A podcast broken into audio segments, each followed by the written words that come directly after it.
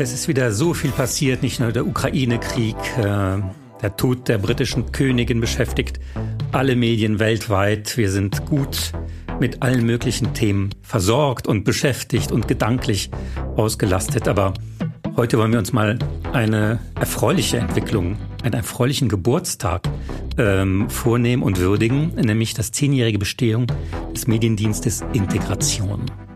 Wir schauen genau hin, was dieser Dienst der öffentlichen Debatte in Deutschland eigentlich zur Verfügung stellt. Ich möchte fast sagen, schenkt. Ähm, und das machen wir wie immer in Quoted, der Medienpodcast der Zivis Medienstiftung und der Süddeutschen Zeitung, gefördert von der Stiftung Mercator. Es diskutieren Nadja Sabura, Kommunikationswissenschaftlerin und Linguistin. Und der Journalist Nils Minkmar.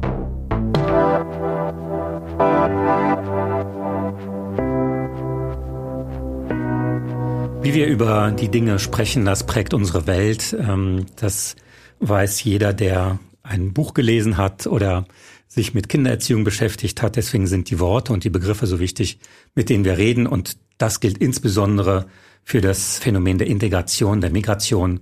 Als ich klein war, waren das einfach die Gastarbeiter, später waren es die Ausländer, um nur die, die netten Worte zu benutzen. Mhm. Denn es gab natürlich auch jede Menge in der Umgangssprache, gerade im Saarland, wo ich herkomme, sehr viele abwertende Begriffe.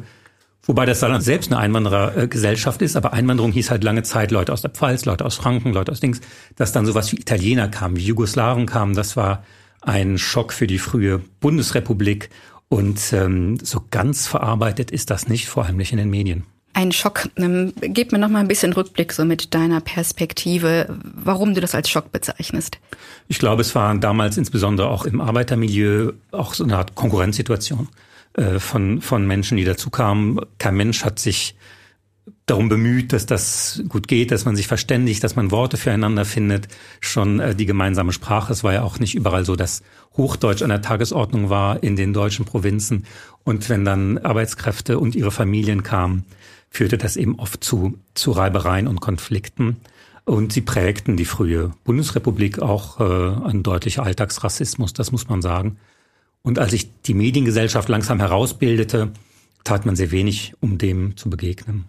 Reibereien und Konflikte sagst du. Ich denke jetzt mal allgemein an das Thema Vorurteile, Klischees und Desinformationen, von denen ich denke, dass die deutschen Medien da durchaus wirklich eine steile Lernkurve hingelegt haben in den letzten Jahren und Jahrzehnten. Trotzdem gibt es natürlich interessierte Akteure und Akteurinnen, die das entsprechend in unseren Diskurs hineinkübeln, möchte ich sagen. Und das ist natürlich Gift für ein friedliches Zusammenleben, denn wir sind faktisch eine Anwanderungsgesellschaft. Und jetzt ist natürlich grundsätzlich die Frage, wie gehen eigentlich Medienschaffende, wie gehen Journalisten und Journalistinnen damit um? Wir müssen da natürlich uns schon klar machen, dass Du hast es ja schon angesprochen, Interesse gesteuert ist. Ne, die äh, Leserschaft, das Publikum, das sind eben oft Menschen, die vielleicht nicht so viel Kontakt haben mit Migrantinnen und Migranten. Da bietet sich das eben an, die Schuld bei bestimmten Fehlentwicklungen auf äh, eine abwesende Minderheit zu schieben. Das ist ja auch im Gespräch so oder in anderen sozialen Situationen, dass man die Schuld gerne den Abwesenden gibt. Ich denke da, ich meine, eine der größten Mordserien in der Geschichte der Bundesrepublik waren die NSU-Morde, eine bis heute nur zum Teil aufgeklärte Mordserie aus dem rechtsextremen Dunstkreis. Geheimdienste hatten ihre Finger mit drin. Und das waren für ganz viele Journalistinnen und Journalisten einfach die Dönermorde, weil man sich am Anfang keinen Reim machen wollte. Das Naheliegende, dass das eben aus Ausländerhass äh, begangene Verbrechen sind. Das schien weniger interessant als ja, die Evokation eines Milieus, äh, eines mafiösen Unterschichtenmilieus und so weiter, dass es gar keine Hinweise gab. Aber die Geschichte war einfach besser.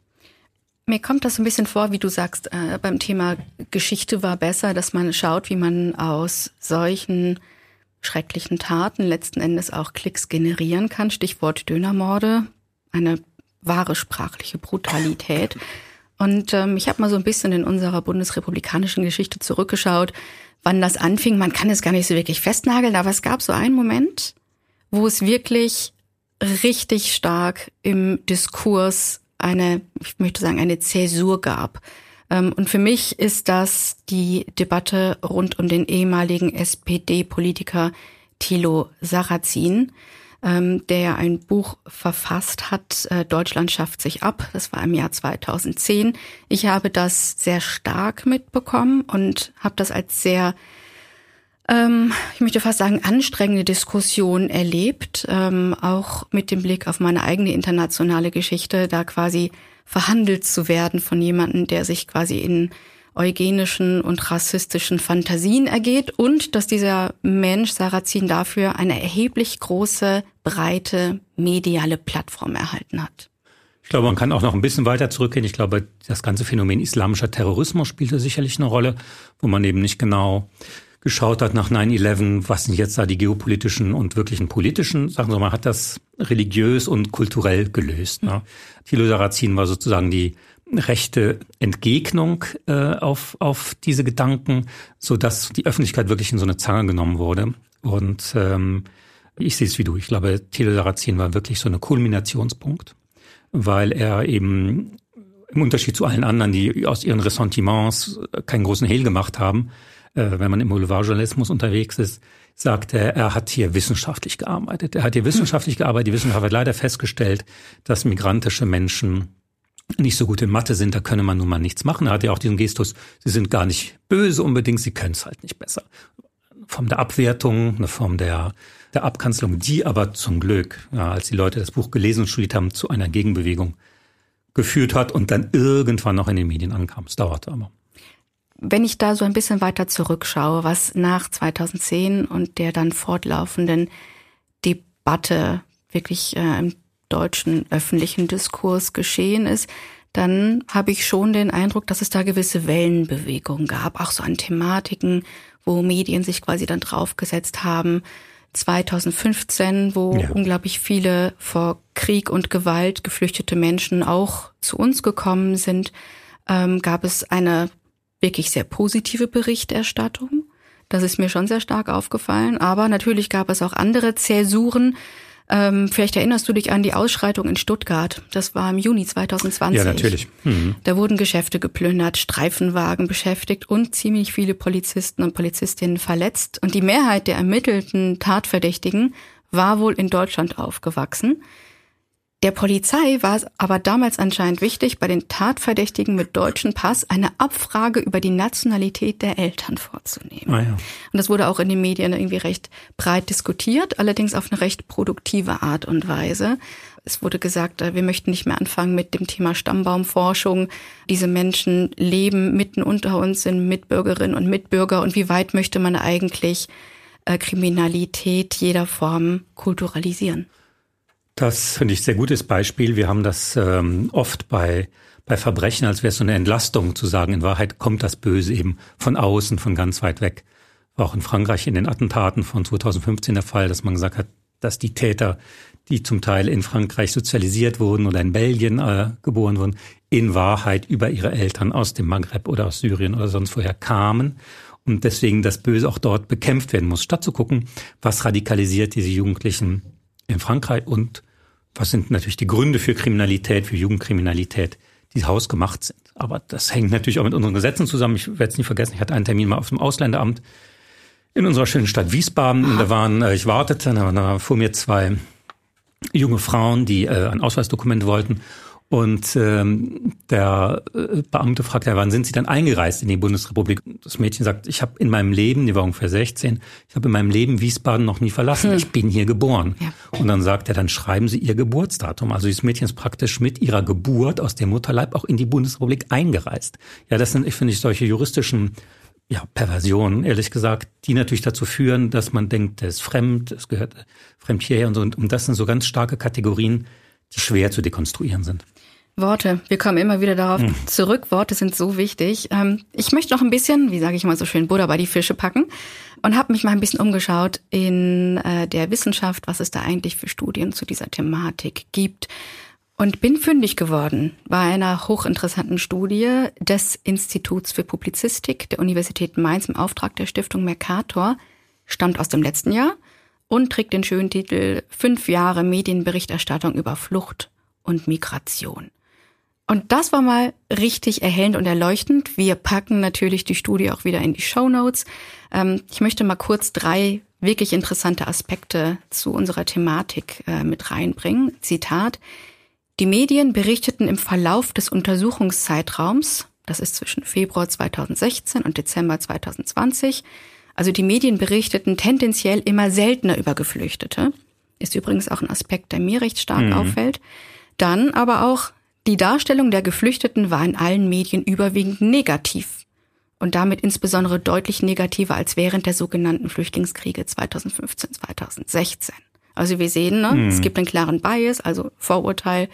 Und zuletzt, die Medien betonten vor allem die Gefahren der Zuwanderung für Deutschland und fokussierten dabei vor allen Dingen auf den Aspekt der Sicherheit. Das kommt uns ja bekannt vor, ne? dass man immer wieder mit äh, quasi der Binnenperspektive argumentiert, dass es ein recht kleiner, spitzer Ausschnitt ist aus eigentlich der gesamten Debatte, die man führen müsste und die in der Gesellschaft auch wirklich breit diskutiert werden sollte. Fand ich sehr aufschlussreich, diese Studie. Das ist also ist auch gut zu erklären, weil in der Tat die positive Berichterstattung 2015 von den Leserinnen und Lesern zum Teil auch kritisiert wurde. Und dann gibt es natürlich so ein Phänomen des Zurückruderns.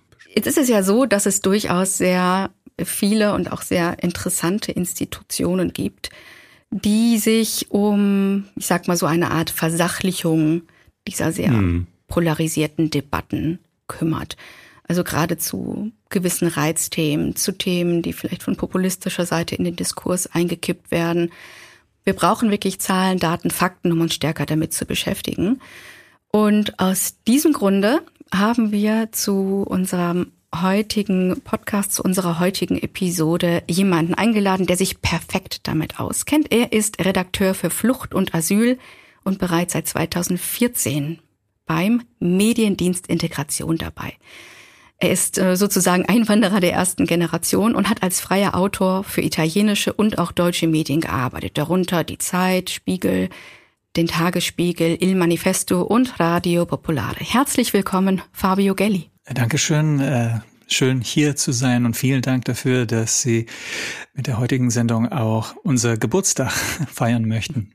Ja, auf jeden Fall. Das Schöne an dem Beruf des äh, Journalisten finde ich ja, dass man immer wieder dazulernt und äh, Ihre Institution ist da ein ganz wichtiger Nachhilfelehrer für alle deutschen Journalistinnen und Journalisten. Insofern äh, ist Ihre Arbeit da wirklich nur zu würdigen.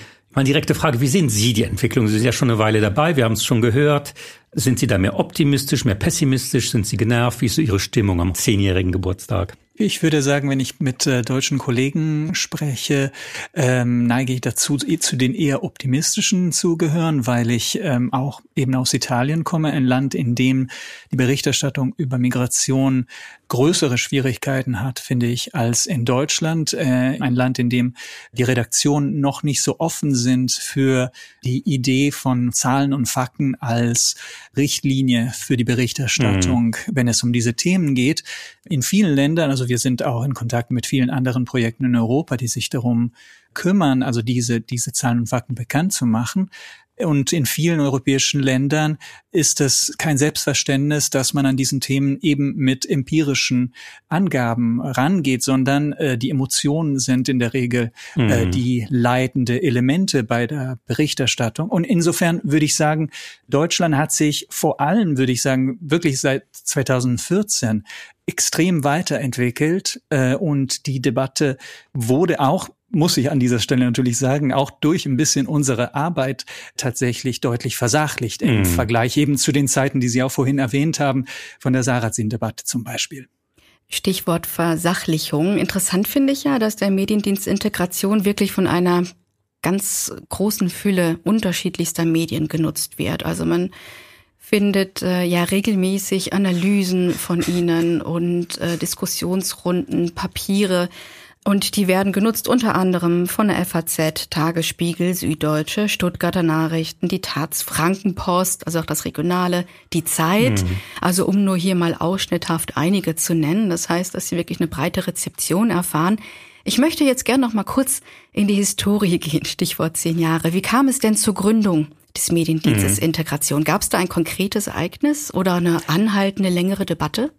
Hm, damals, 2012, gab es noch die Folgen der Sarrazin-Debatte. In der großen, äh, sagen wir, medialen Landschaft Deutschlands wurde diese Debatte hoch und runter diskutiert. Ähm, und damals gab es viele Wissenschaftlerinnen und Wissenschaftler, die sehr empört waren, dass ihre Erkenntnisse zum Beispiel äh, zur Bildungsintegration von Menschen mit Migrationshintergrund gar nicht Teil der Diskussion waren. Die Idee war, dass es möglicherweise äh, nötig ist, eine Brücke zu schlagen zwischen der Welt der Wissenschaft und der, der Migrationsforschung und der Welt der Medien. Und diese Idee war eben, äh, diese hat diesen Impuls gegeben. Damals äh, unsere äh, Gründerin, unsere Geschäftsführerin äh, Ferda Ataman hat diese Aufgabe auf sich genommen und hat äh, diesen Laden erstmal gegründet mit dem Ziel eben die zwei Welten zusammenzubringen, Wissenschaft und Medien. Mhm. Äh, und dadurch eben die Erkenntnisse, die immer wieder durch Studien ähm, gewonnen werden können, äh, auch in die Medien einfließen zu lassen.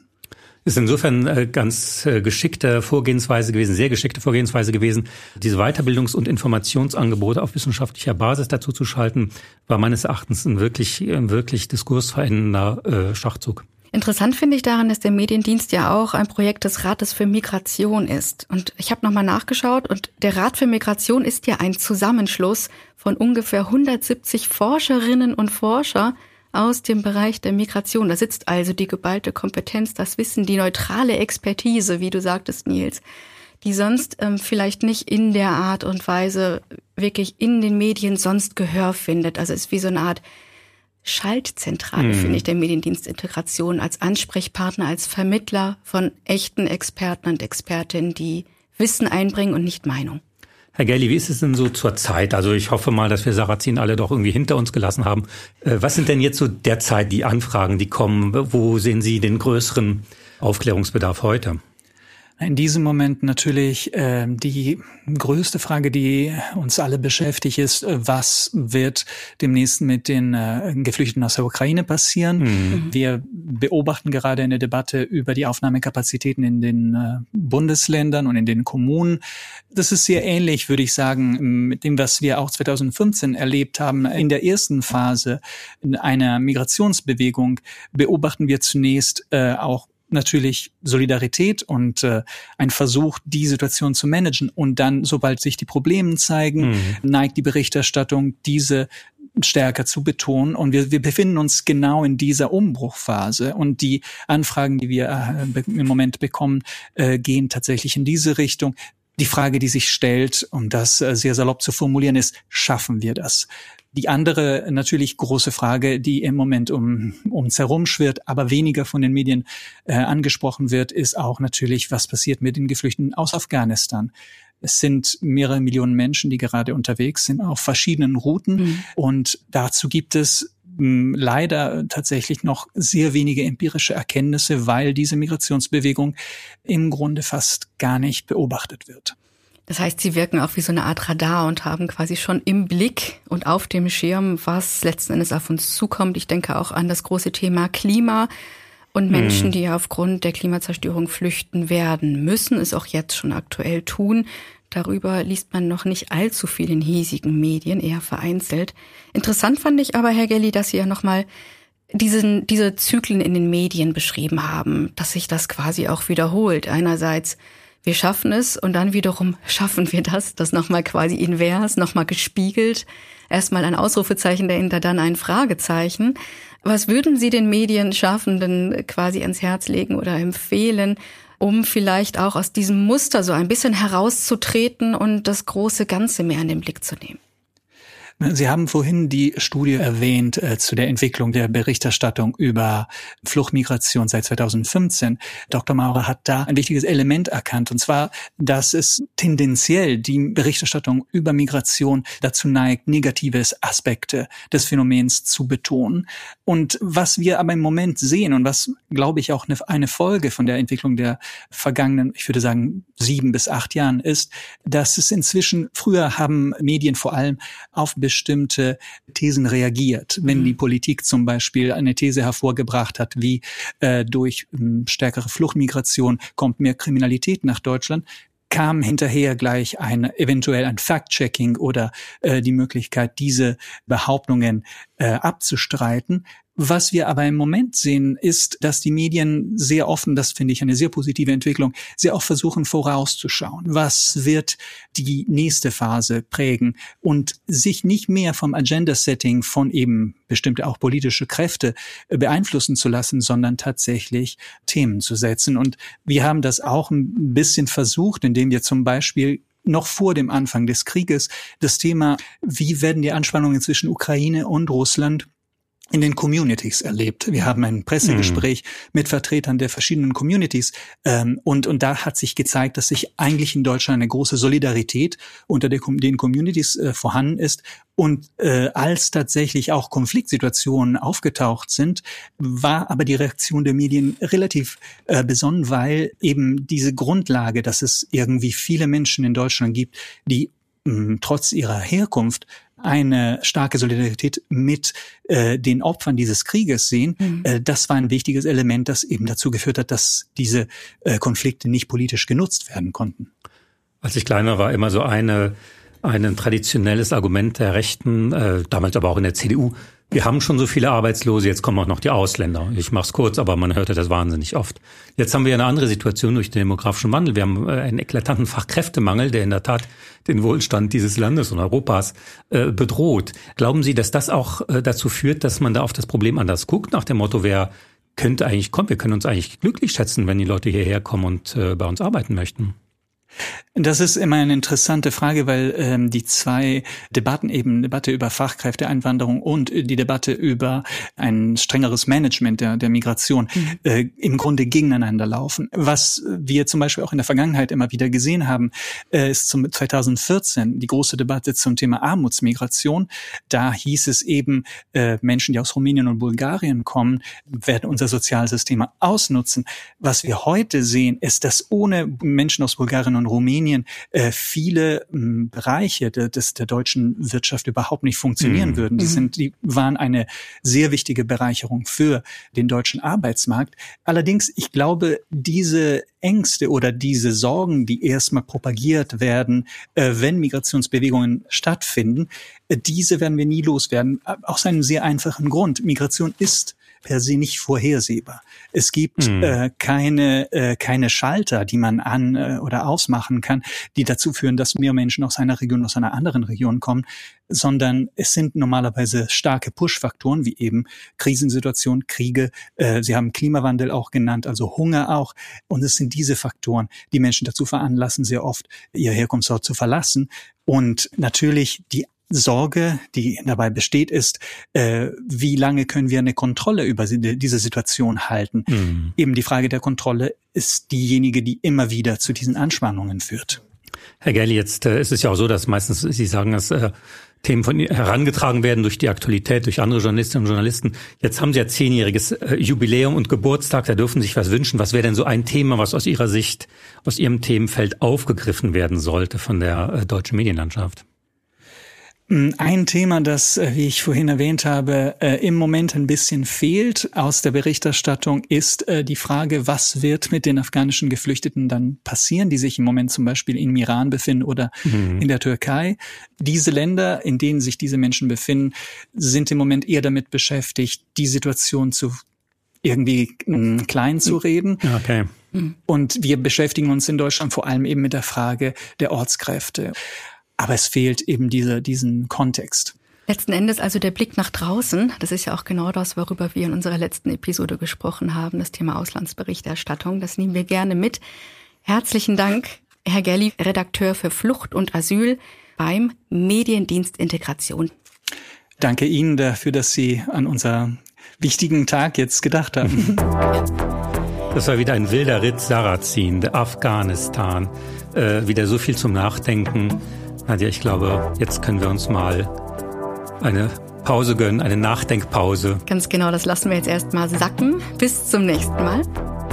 Wer weiß, was bis dahin wieder passiert ist. In Quoted, der Medienpodcast, eine Kooperation der Cibis Medienstiftung für Integration und kulturelle Vielfalt in Europa und der Süddeutschen Zeitung, gefördert von der Stiftung Mercator.